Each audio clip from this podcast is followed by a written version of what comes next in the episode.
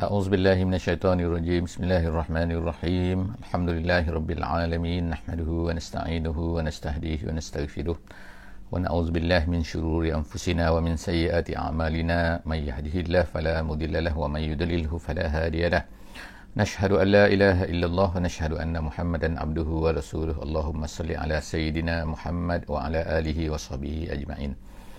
Alhamdulillah, bersyukur pada Allah Subhanahu wa taala, selawat dan salam kepada baginda Nabi sallallahu alaihi wasallam.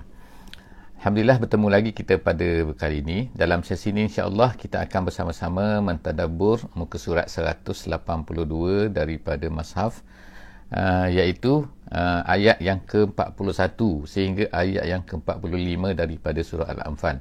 InsyaAllah seperti biasa kita minta kepada semua sahabat-sahabat yang berada dengan kita pada pagi ini untuk memberi feedback suara dan juga gambar insyaAllah. Jadi insyaAllah hari ini kita masih lagi surah Al-Anfal. Hari ini kita masuk kepada juzuk yang baru, iaitu juzuk yang ke-10. InsyaAllah Alhamdulillah, juzuk yang ke-10. Jadi setelah daripada kita menceritakan tentang surah Al-Anfal ni sehingga ayat yang ke-40, iaitu kita bermula dengan surah Al-Anfal ni. Surah Al-Anfal ni ertinya ialah harta rampasan perang, harta yang tidak perolehi selepas daripada sesuatu peperangan. Jadi kita mulakan surah ini dengan pertanyaan, iaitu Allah SWT menyebutkan bahawa orang-orang yang beriman ni bertanya kepada Nabi SAW, bagaimana harta ni milik siapa?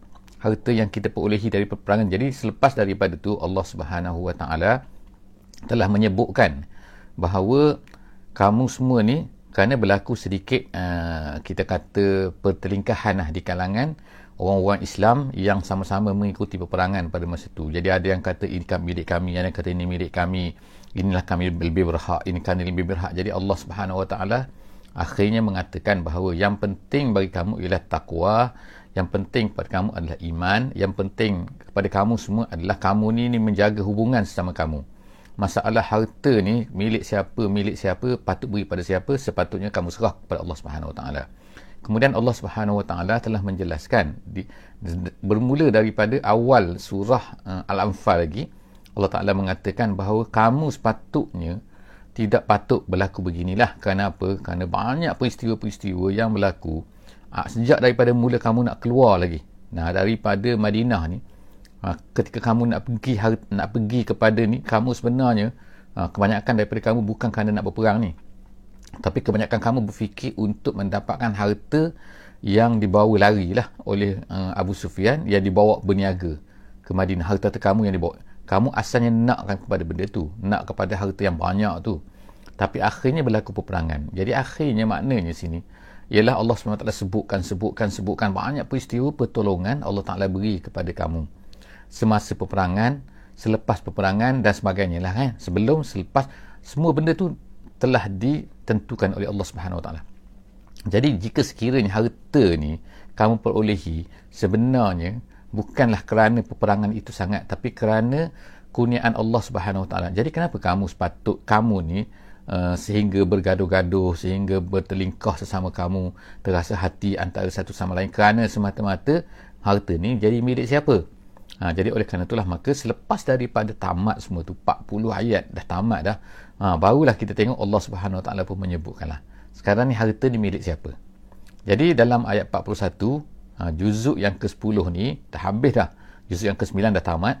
Juzuk yang ke-10 ni Allah Ta'ala pun menceritakan wa'lamu, a'udzubillahi minasyaitanirrajim, bismillahirrahmanirrahim, wa'lamu annama ghanimtum min syai' fa anna lillahi khumusahu walirrasul walizil qurba wal yatama wal masakin wabnis sabil in kuntum amantum billahi wama anzalna ala abdina yawmal furqan yawmal taqal jam'an wallahu ala kulli syai'in qadir.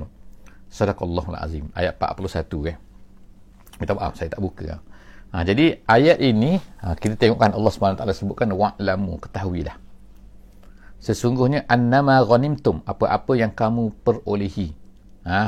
Ghanim tu maknanya ghanimah lah, iaitu apa yang kamu dapat daripada orang kafir semasa peperangan. Anak jadi kita panggil dia ghanimah, ghanimtum min syai'in, daripada apa saja, tak kira kan. Dia dalam ghanimah ni tak boleh ambil ni, sebelum pembahagian ghanimah tak boleh ambil walaupun sedikit. Itu hukum dia lah kan. Jadi kita tak jelaskanlah hukum dia dengan detail di sini. Ini bukan perbincangan kita lah. Tapi Allah Subhanahu Wa Taala sebut apa-apa saja yang kamu perolehi daripada semasa peperangan daripada orang-orang kafir, min syai', maka fa'anna lillahi khumusahu, 1/5 daripada harta tersebut. 1/5 khumus. Khumus kalau khamsun tu adalah kita kata 5. Tapi khumus tu maknanya 1/5. Jadi 1/5 lillah. Fa'inna lillah. Sesungguhnya 1/5 itu hendaklah lillah yang pertamanya, untuk Allah. Kemudian yang untuk siapa lagi? 1/5 Jadi maknanya seluruh harta tu diambil 1/5. Kemudian 1/5 ini dibahagikan kepada yang pertamanya lillah. Lillah ni bukan untuk Allah, bukan diberikan kepada Allah, tapi maksudnya adalah untuk tujuan kepada orang-orang yang beriman. Maknanya apalah maslahah orang beriman, untuk kebaikan orang beriman, diberikanlah, dimanfaatkan untuk apa-apa saja. Jadi sekarang pada zaman tu, pada masa tu Nabi ada, jadi diberikan kepada Nabi. Jadi Nabi lah yang menguruskan kepada siapakah harta ini. Itu maksud lillah. Kemudian yang keduanya walir rasul. Walir rasul ni ialah maknanya untuk rasul. Sebab rasul ni dia ada keperluan dia kan. Jadi diberikan kepada rasul sebagai ketua negara. Jadi selepas daripada kematian Nabi SAW, wafatan Nabi SAW, maka kebanyakan ulama' mengatakan bahawa yang hak 1/5 daripada 1/5, gitu, 1/5 daripada 1/5 itu diberikan kepada ketua-ketua negara Islam pada masa itu. Kemudian pada masa tersebutlah sesiapa memerintah, siapa tu, Abu Bakar ke, Umar ke, Usman ke. Kemudian yang ketiganya daripada 1/5 ni diberikan kepada walizil kurba. Lizil kurba ni maksudnya ialah kaum-kaum kerabat Nabi sallallahu alaihi wasallam, iaitu Bani Hashim dan juga Bani Muttalib. Kata ulama kata Bani Hashim dan juga Bani Muttalib. Kerana Bani Hashim dan juga Bani Muttalib ni mereka tidak boleh zakat, tak boleh ambil zakat, tak dapat zakat. Jadi kerana itulah mereka dapat 1/5 daripada 1/5 tadi tu diberikan kepada mereka. Sehinggalah zaman sekarang ni kalau ada keturunan-keturunan mereka tu, maka mereka memperolehi ini. Seterusnya wal yatama, dan kemudian anak yatim. Kita fahamlah anak yatim kan. Anak yatim ertinya ialah maknanya anak-anak yang kehilangan ayahnya sebelum daripada mereka ni balik. Kemudian wal masakin. Maksud sebelum daripada balik tu maknanya kalau mereka dah balik tak dipanggil lagi sebagai anak yatim. Maknanya kalau mereka belum balik lagi, ayah tak ada, maka pada masa tu dipanggil sebagai anak yatim. Kemudian wal masakin, dan juga orang miskin. Wabanis sabil. Orang miskin maksudnya ialah orang-orang yang memerlukan, orang poor, orang miskin, orang tak ada, tak cukup harta untuk perbelanjaan mereka. Kemudian seterusnya ialah wabanis sabil, dan kemudian iaitu anak-anak perjalanan. Dipanggil anak-anak perjalanan ni ertinya maknanya ialah orang-orang yang dalam perjalanan lah, orang yang dalam musafir, yang berkeputusan. Jadi perbincangan dengan detail ni, siapakah begini, orang ni macam ni, macam itu, semua adalah perbincangan di kalangan para ulama. Para ulama ulama fiqh. Kita tak bincangkan sini dengan secara detail ni. Seterusnya Allah SWT kata in kuntum amantum. Semua tu kita tengokkan, serahkan kepada Allah, serah kepada Rasul, beri kepada ni, beri ni. Kemudian baki lagi 4/5, barulah dibahagikan kepada tentera-tentera yang berada di dalam medan peperangan, yang mengikuti peperangan tersebut. Ini semua Allah Ta'ala kata in kuntum amantum billahi wa ma anzalna ala abdina yaumal furqan. Allah Ta'ala kata semua ni kalau kamu beriman. In kuntum amantum, kamu beriman dengan Allah, beriman dan juga beriman dengan wama anzalna, dengan apa yang kami turunkan ala abdina, ke atas rasul kami, ke atas hamba kami, iaitu Muhammad lah, iaitu Al-Quran maksudnya. Kalau kamu beriman dengan Allah, kamu beriman dengan Al-Quran, maka inilah cara dia. Kalau kamu tak beriman tu cerita lain lah. Kemudian dia kata yaumal furqan. Yaumal furqan iaitu hari Badar tu. Badar tu furqan, Badar, hari Badar tu dipanggil sebagai yaumal furqan. Kenapa? Kerana Furqan ni maknanya pembeda. Furqan ni maknanya penjelas, yang menjelaskan di antara yang benar dengan yang salah. Kerana hari Badar ni memang dia power hari ni. Kita nampak macam hari peperangan, bukan peperangan biasa sebenarnya. Dia seolah menjadi penentu sehingga orang-orang Arab semua nampak kan mana betul mana salah. bermulanya detik-detik tu. Kalau sebelum daripada tu macam tak jelas ni Muhammad ke betul? Orang Arab ni, bagi orang Arab biasa ni, mereka tengok Muhammad betul ataupun orang-orang Abu Jahal and group dia, Abu Sufyan, Abu semua ni kan, orang musyrik ni. Bila tengok-tengok, bila Muhammad dia hanya 313 orang tiba-tiba dapat ni mengalahkan ni tentera musyrikin yang 1,000 lengkap dengan persenjataan ini memang pelik. Jadi mereka pun mula tersentak lah, orang Arab semua, satu negara, satu tanah Arab tu macam ni pelik ya. Jadi bermulalah era, kita katakan, nampak Islam tu betul dan syirik tu adalah salah kan bagi orang Arab biasa. Jadi itu Allah SWT katakan sebab tu nama dia Yaumal Furqan. Kemudian Yaumal Taqal Jama'an, Allah Ta'ala namakan juga Yaumal Taqal Jama'an, iaitu pada hari Al-Taqal Al-Jama'an, berjumpanya dua perkumpulan. Maksud dua kumpulan tu ialah satu tentera Islam, yang kedua tentera musyrik. Jadi Yaumal Taqal Jam'an keturut wallahu ala kulli syai'in qadir, dan Allah itu maha, Allah itu maha berkuasa di atas segala sesuatu. Qadir tu berkuasa, ala kulli syai'in, di atas segala sesuatu. Maknanya Allah Taala nak buat macam apa-apa pun Allah Taala boleh. Kemudian seterusnya ayat kita tengok ayat 42. Iz antum, Allah Taala ingat lagi. Bila kata is, maknanya ada uzkur. Seolah-olah macam itu kan dari segi bahasa Arabnya kan. Dan ingatlah ketika. Ketika apa? Antum bil'u. Itu ni Allah Ta'ala ceritakan lagi. Suasana dalam peperangan tu kan. Bagaimana pertolongan Allah SWT kepada orang mukminin. Ingat ketika kamu antum bil'udwatid dunia. Udwah ni maknanya ialah, maksudnya ialah yang dekat. Maksudnya. Udwah tu maknanya ad-dunia tu ad-dunia tu dekat, maknanya udwah tu ialah bahagian yang mendekati, bahagian dekat maksudnya ialah yang mendekati dengan Madinah. Sebab kalau ikut dari segi peta lah mudahnya macam tu kan, walaupun penjelasan dulu tak adalah pakai peta-peta ni, tapi kita zaman moden ni kan, ataupun kita lebih lagi dahsyat lagi, kita boleh guna Google Map ke dan sebagainya, kita boleh tengok kan bahawa orang Islam pada masa dalam peperangan tu di bandar tu mereka tu berada mendekati dengan Madinah. Iaitu mereka ni maknanya orang Islam datang daripada Madinah, jadi mereka duduk di kawasan yang mana berhampiran dengan Madinah. Walaupun taklah berhampiran sangat, tapi maknanya orang-orang kafir ni datang daripada menjauhi Madinah. Gitu. Jadi itu dipanggil udwatid dunia, yang menghala kepada, mendekat itu menghala kepada Madinah. Wahum, iaitu orang kafir tu bil udwatil quswa, dan mereka tu berada daripada jauh Madinah. Jadi orang Islam datang daripada pihak Madinah ni, dan orang kafir datang daripada jauh daripada Madinah. Dia bukan macam tu, bukan balik macam tu, tapi dia balik macam tu. Dia gitu. Jadi warraqbu, dan kemudian satu lagi siapa? Ar-Raqbu. Ar-Raqbu ni iaitu Abu Sufyan tu. Ar-Raqbu dipanggil. Ar-Raqbu tu maknanya ialah kafilah yang membawa harta yang banyak daripada Syam tu. Itu dipanggil Ar-Raqbu. Asfala minkum. Asfal tu maknanya ialah di tepi laut. Minkum, daripada kamu. Asfal minkum maknanya, kalau ikut asfal tu di bawah, tapi maknanya mereka tu maksudnya jauh daripada kamu pada masa tu. Sebab asalnya orang Islam ni nak pergi kepada tentera Abu Sufyan, tapi Abu Sufyan sepatutnya melalui Badar sepatutnya, sebab Badar ni adalah merupakan laluan kafilah yang datang daripada Syam, mesti nak pergi ke Mekah mesti melalui kawasan Badar ni. Tapi pada masa tersebut dia lari, dia melencong. Abu Sufyan ni rasa dah kan, dia pandai kan, dia ada bau-bau dia kan, dia melencong jauh berapa jauh tu. Kalau ikutkanlah lebih kurang pada masa tu lebih kurang belas-belas kilometer jauh daripada mana. Kalau kita kata taklah jauh sangat kan, kau naik kapal terbang penuh kan, zaman moden kan, tapi zaman dulu kira 15 kilometer tu kata contohnya, ataupun 20 kilometer tu kira jauh dah tu. Jauh dah, melencong jauh kan. Jadi orang Islam ni nak tunggu ni, tapi tengok-tengok, sebab tu mereka pergi ke Badar. Tengok-tengok Abu Sufyan dah melancong. Tengok-tengok yang datang ni siapa? Daripada bawah ni. Daripada jauh ni. Bil udwatil quswa warraqbul asfala minkum. Asfal, kemudian walau tawa'attum. Allah Subhanahu Wa Taala kata, kalau kamu berjanji, tawa'attum, siapa yang berjanji? Iaitu kamu, tentera Islam ni dengan tentera kufur ni, tentera musyrik ni, kalau berjanji maknanya nak berjumpa di satu tempat, nescaya lakhtalaftum fil mi'ad. Allah Subhanahu Wa Taala kata, nescaya kamu tak akan berbeza dalam perjanjian. Dalam makna janji apa tu? Okey, kita berjumpa sini, kita berperang di sini. Kenapa di Badar?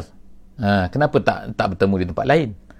Itulah makna kita kata Allah Subhanahu Wa Taala lah yang telah mengaturnya. Allah Taala dah hantar cantik dah kan, bahawa kamu akan berjumpa di Badar dan kamu akan berperang nanti. Perang tu nama dia peperangan Badar.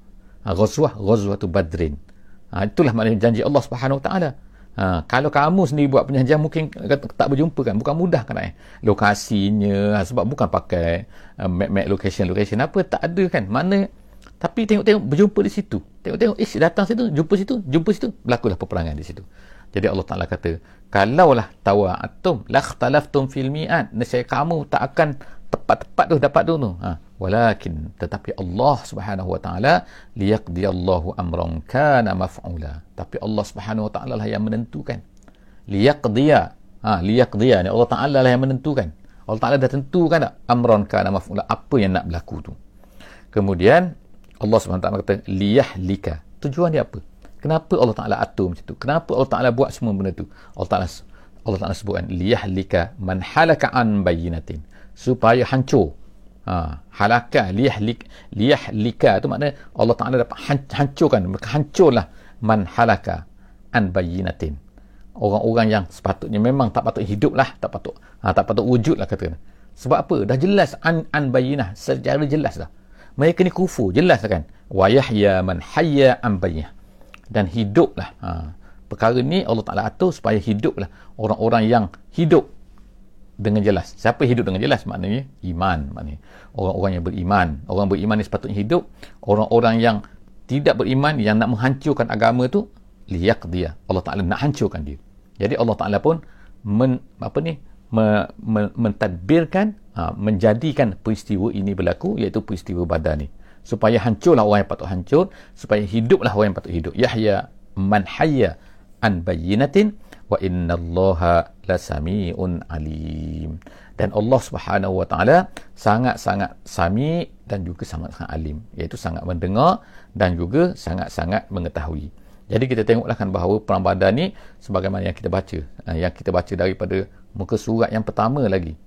Dalam surah Al-Anfal ini Allah Taala ceritakan bahawa kenapa Allah Taala atur benda ni, supaya liyuhiqqal haqqa wa yubtilal batil, supaya menghancurkan yang tak betul, dan kemudian supaya yang jelas, yang betul tu nampak betul, yang tak betul tu yubtila wa yubtilal batil. Allah Taala nak tunjukkan supaya yang tak betul tu biar nampak tak betul. Jadi sekarang ni telah berlaku melalui peperangan Badar ni. Jadi kita katakanlah kita pada hari ni kan, kalau Allah Subhanahu Wa Taala nak tentukan satu-satu perkara, Allah Taala nak buatkan, nak nampakkan yang tak elok tu tak elok, yang elok tu nampak elok, maka Allah Subhanahu Wa Taala sangat mudah bagi dia kan. Cuma kalau kita tengok sekarang ni, mungkinlah keadaan-keadaan seperti blur kan, kadang-kadang berserabut kan, kadang-kadang kita akan tengok kan, yang betul kan nampak tak betul, yang tak betul kan nampak macam betul kan. Sebab apa? Sebab ramai penyokong, sebab banyak promosi, sebab banyak macam-macam perkara yang menyebabkan kadang-kadang orang ni tak nampak dengan betul. Jadi kerana itulah maka Allah Subhanahu Wa Taala kalau dia nak buat, dia boleh buat kan. Cuma itu adalah merupakan ujian, kita kata, kepada kita semua, kepada kita yang hidup ni. Allah nak tengok kita ni nak ikut yang mana satu, nak ikut yang betul ke, nak ikut yang tak betul. Jadi sebab itulah penting di sini ialah bayinah sini. Satu perkara yang tu ialah kita kata bayinah ni maknanya jelas. Yang salah nampak salah, yang tak salah nampak tak salah. Itu nak jelas ni, maka Allah Subhanahu Wa Taala mentakdirkan berlakunya peperangan Badar ni. Itulah liyahlika, dan kemudianlah yahya man hayya, liyahlika man halak. Seterusnya dalam ayat yang ke-43 insya-Allah 43, Allah Subhanahu Wa Taala sebut iz yurikahumullahu fi manamika qalila. Terus lagi kan, bila sebut iz ni maknanya Allah Taala sebut lagi kan, ingat tak kamu, ingat tak, cuba ingatkan sikit, iaitu yurikahumullah, Allah Taala memperlihatkan kepada kamu mereka itu fi manamika, di dalam mimpi kamu, di dalam tidur kamu, iaitu dalam mimpi Nabi sallallahu alaihi wasallam qalila, iaitu Allah Taala. Sebab pada masa tu kita tak ada kapal terbangnya, tak ada drone-nya, tak ada, semua tak ada. Jadi tak tahu siapa, berapa ramai mereka ni, tak tahu kan. Agak-agak boleh, tapi tak tahu dengan exact ni kan, tentera tu macam mana, kekuatan dia macam mana dan sebagainya, tak tahu kan. Jadi sebab itulah Nabi sallallahu alaihi wasallam bermimpi menampakkan bahawa yurikahumullah fi manamika qalila, mereka tu sedikit. Jadi kalau dah sedikit taklah takut sangat, tapi kalau besar Bila Nabi SAW cerita kepada sahabat, mereka ni sikit saja. Kita ni 313. Dengan senjata tak cukup dan sebagainya kan. Tapi kalau cerita nampak, oh mereka ni ada 1 juta, mesti datang gerungan. Jadi sebab itulah Allah SWT kata, walau ara kahum kathira, kalaulah Allah Ta'ala tunjukkan kepada kamu, mereka itu kasir, mereka tu ramai, lafashiltum. Lafashiltum ertinya ialah nescaya kamu akan takut. Bukan gagal, tapi maksudnya ialah kamu akan merasa takut. Iaitu orang Islam mesti akan rasa takut kan. Kalau tengok orang kafir ada, wah, tentera sana ada 10,000, mestilah takut kan. Kalau kalaulah 1,000 pun, dengan hebat, dengan persenjataan mereka tu, nescaya akan rasa takut kan. Jadi begitulah juga kan. Kita tengok sekarang kan musuh-musuh Islam kan. Kalau kita rasa, uish, hebatnya mereka. Sebab itulah mereka ni menciptakan supaya menampak mereka ni, musuh-musuh Islam nampak macam mereka ni hebat. Tapi Allah Subhanahu Wa Taala boleh buat apa saja kan. Allah Taala boleh tunjukkan bahawa nampakkan mereka ni hebat ke, mereka nampak tak hebat ke, tu adalah terserah kepada Allah Subhanahu Wa Taala. Allah Taala yang lebih tahu kan. Jadi yang berlaku dalam peperangan Badar ni, Nabi tengok bahawa mereka ni sikit. Lalu Nabi ceritakan kepada sahabat bahawa mereka ni sikit saja. Jadi sahabat pun jadi taklah rasa takut. Jadi Allah Taala kata, kalau Allah Taala tunjukkan mereka ni ramai, banyak, kasir, la fashiltum, nescaya kamu akan rasa takut. Wala tanaza'tum fil amri, nescaya kamu akan bergaduh. Nabi kata bergaduh tu bukan bergaduh bertumbuk kan, tapi wala tanaza'tum, nescaya akan ada orang cakap macam ni, ada orang cakap macam ni. Iaitu apa?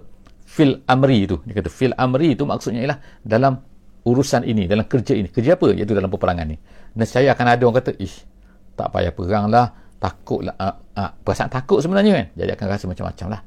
Itu dia kata wala tanaza'tum fil amri, nescaya ikhtalaftum, kamu akan berbeza pendapat dalam nak berperang atau perang ni. Walakinallaha sallam, tapi disebutkan Allah Ta'ala ni salam ni maknanya menyelamatkan kamu daripada rasa takut ni, menyelamatkan kamu, tidak berlakulah kamu ni berbeza pendapat ni. Jadi tak ada, tak wujud benda tu, perasaan takut pun tak ada, perasaan ni pun tak ada. Innahu alimun bizatis sudur, Allah Ta'ala tahu apa yang ada di dalam dada kamu. Apa yang kamu ni rasa macam ni, kamu rasa takut ke, kamu apa, Allah Subhanahu Wa Taala tahu. Kemudian Allah Taala kata dalam ayat 44 ni, Allah sebut lagi masalah nampak ni kan. Ini masalah, maknanya masalah perasaan dalam hati ni. Kita nak kata apa kan, iaitu maknanya moral. Moral apa ni, moral tinggi, moral rendah kan. Jadi kalau nak berperang ni, kalau perasaan tu, semangat yang tinggi, moral yang tinggi kan, dalam keadaan siap berjuang, nescaya akan, itu adalah di antara sebab yang menyebabkan perang. Begitulah juga kita sebenarnya kan, dalam kehidupan kita. Kalau semangat kita kuat, kalau moral kita tinggi, nak buat sesuatu benda, kita akan boleh buat benda tu. Walaupun keadaan kita macam tak mungkin, tapi Allah Ta'ala boleh tentukan. Jadi sebab itulah ini pengajaran yang secara langsung ialah pentingnya motivasi, pentingnya apa ni, semangat, pentingnya apa kan yang ada. Jadi Allah Ta'ala kata, wa iz yurikumuhum izil taqaitum fi a'yunikum qalila. Dan ingatlah ketika Allah Subhanahu Wa Taala kan, Allah Taala apa ni tunjukkan kepada kamu, izil taqaitum, ketika kamu berjumpa dengan musuh tu. Sekarang ni tadi belum jumpa lagi, dah nampak dalam mimpi dulu kan, tapi sekarang ni belum berjumpa. Izil taqaitum, bila kamu berjumpa tu, fi a'yunikum qalila, pada mata mereka, pada mata kamu, mereka itu sedikit. Oh, sedikit je. Wa yuqallilukum fi a'yunihim. Dan mereka, Allah Ta'ala pula menampakkan kepada orang kafir tu, kamu tu sedikit. Oh, sedikit. Jadi bila sedikit, apa dia, apa akan jadi? Oh, tengok sedikit kata mudah je. Jadi mereka pun semangat nak perang. Kalau tengok banyak, kalau Allah Ta'ala tunjukkan banyak, awal-awal lagi tunjuk banyak kan, tengok tentera ada, mereka ni 1,000 orang kafir ni. Tengok orang Islam ada, wow, 10,000. Nescaya kalau nampak banyak macam tu, nescaya mereka tak berani lah, awal-awal lagi lari. Tapi ni mereka tengok, oh sikit ni, alah, kacang gitulah kan. Kalau orang kita cakap sekarang kan, ni kacang je ni. Wa yuqallilukum fi a'yunihim, di mata mereka kamu ni seolah sedikit bagi. Tetapi liyaqdiyallahu amran kana maf'ula, Allah Ta'ala sebut lagi-lagi, Allah Ta'ala buat macam tu kan, apa kan, kerana Allah Ta'ala tu ada benda yang Allah Ta'ala nak jadikan daripada peperangan ni. Kalau tak, peperangan tak berlaku nanti. Kalau lah nampak macam banyak, mereka lari kan. Sebab ada, kalau kita baca kan dalam sejarahnya, ialah sebahagian kecil daripada tentera-tentera kafir ni, kafir Quraisy ni yang datang daripada Mekah ni, sebahagian kecil daripada mereka awal-awal dia dah lari dah. Sebab apa? Bila tahu bahawa tentera harta Abu Sufyan dah selamat dah, kenapa lagi kita mesti berperang, dia kata. Kenapa kita ambil habis masa susah-susah nak pergi perang dengan tentera Muhammad ni? Kita dah selamat dah. Kita datang nak selamatkan ini kafilah Abu Sufyan. Tiba-tiba mereka dah selamat. Buat apa lagi kita nak berperang? Tu alasan setengah. Jadi sebab tu mereka lari. Jadi kalau Allah SWT tunjukkan bahawa ni ramai ni, niscaya mereka akan lari. Tapi Allah Taala nampakkan sedikit. Jadi mereka pun semangat nak berperang. Semangat jadi berperang, tapi Allah Taala nampakkan pula kepada orang Islam ni bahawa mereka ni sedikit. Gitu. Jadi dalam ayat yang lain, dalam surah Al-Imran, Allah SWT sebutkan bahawa kan mula-mula tu mereka nampak sedikit. Bila berlaku peperangan betul, tengok ramai pula. Dengan malaikatnya mereka nampak dan sebagainya. Jadi mereka pun naik takut lah pada masa tu kan. Jadi sebab tu lah, jadi mereka pun moralnya dah menjadi rendah masa peperangan. Jadi mereka pun kalah kan. Wa ilallahi turja'ul umur. Allah Ta'ala kata, dan kembali kepada Allah lah kembali segala sesuatu. Maknanya bila kita yakin kepada Allah lah kembali segala sesuatu, maknanya Allah Ta'ala lah kita balikkan kepada Allah. Allah Ta'ala tahu apa yang berlaku ni. Kita pada hari ni kita tengok kan, Islam itu dihina, Islam itu dibuat, ada ramai musuh Islam, macam-macam orang plan. Tapi kita ingatkan bahawa Allah SWT lebih power. Mereka semua tu adalah hamba Allah. Mereka tu mati, mereka tu buat perancangan pun Allah Ta'ala boleh ubah kan. Mungkin perancangan mereka dah buat-buat, tengok-tengok rupanya tersilap. Kita jangka tak silap kan. Macam mana boleh tersilap kan? Mereka kan canggih, mereka kan dibuat macam-macam, mempunyai pakar-pakarnya begini semua, pakar tentera, pakar ni, pakar psikologi, pakar. Tapi tengok-tengok tersalah kan. Macam mana boleh tersalah? Allah Subhanahu Wa Ta'ala, wa ilallahi turja'ul umur, kepada Allah lah kembali segala. Jadi kita serahkan kepada Allah kan. Di samping kita berusaha sedaya mungkin yang diperintahkan oleh Allah Subhanahu Wa Ta'ala, tapi apa-apa kita berserah. Kita tengok kan bagaimana perintah Allah Subhanahu Wa Ta'ala.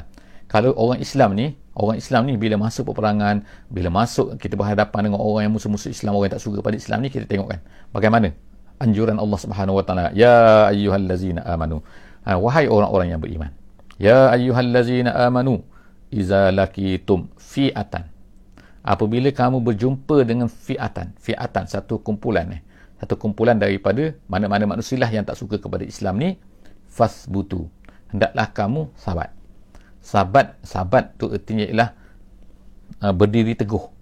Jangan kamu ni lemah semangat, jangan kamu ni rasa nak lari, jangan kamu gini kan. Fasbutu, Allah Taala kata, wazkurullah, dan jangan lupa kepada Allah Subhanahu Wa Taala, ingatlah Allah kathiran, banyak-banyak. Jadi sebab tu kan, sebab apa yang memenangkan kita, yang membantu kita, yang menjadikan kita ni berjaya dan segala-galanya kan, ialah Allah Subhanahu Wa Taala. Wa man nasru illa min indillah, tidak adalah kemenangan tu melainkan daripada Allah, bukan daripada kita kata malaikat. Walaupun Allah Ta'ala hantar malaikat, tapi malaikat tak boleh nak buat apa kalau Allah Ta'ala tak izinkan. Jadi semua tu adalah merupakan daripada Allah Subhanahu Wa Ta'ala. Jadi sebab itulah kita kena wazkurullaha kasira, kita ingat pada Allah Subhanahu Wa Ta'ala banyak-banyak, la'allakum tuflihun, la'allakum, moga-moga kamu berjaya. Jadi dalam Al-Quran bila ada la'alla tu, moga-moga, terjemahan dia. Tapi sebenarnya la'alla bila datang daripada Allah, maka dia adalah mesti. La'allakum tuflihun maknanya bukanlah moga-moga mungkin berjaya, mungkin tak berjaya. Tak, kamu akan berjaya kalau apa? Kamu sabat, iaitu kamu berdiri teguh, tak patah semangat, rasa kuat, dan kamu ingat kepada Allah. Jadi dua perkara Allah Ta'ala minta daripada kita apabila kita berjumpa dengan musuh-musuh Islam untuk menghadapi mereka. Jadi insya-Allah moga-moga Allah Subhanahu Wa Taala akan beri keberkatan kepada hidup kita, kefahaman kepada agama, melihat kepada Al-Quran sentiasa insya-Allah, dan juga akan menjadi guide kepada kita dalam kehidupan kita seharian, dalam keadaan kehidupan kita insya-Allah, kehidupan kita di atas dunia ni insya-Allah. Aku qauli hadza wa astaghfirullahal azim li wa lakum wa billahi taufiq wal hidayah. Wassalamualaikum warahmatullahi wabarakatuh. Bismillahirrahmanirrahim. Wal 'asri innal insana lafi khusr illa allazina amanu wa amilus solihat wa tawasaw bil haqqi wa tawasaw bis sabr.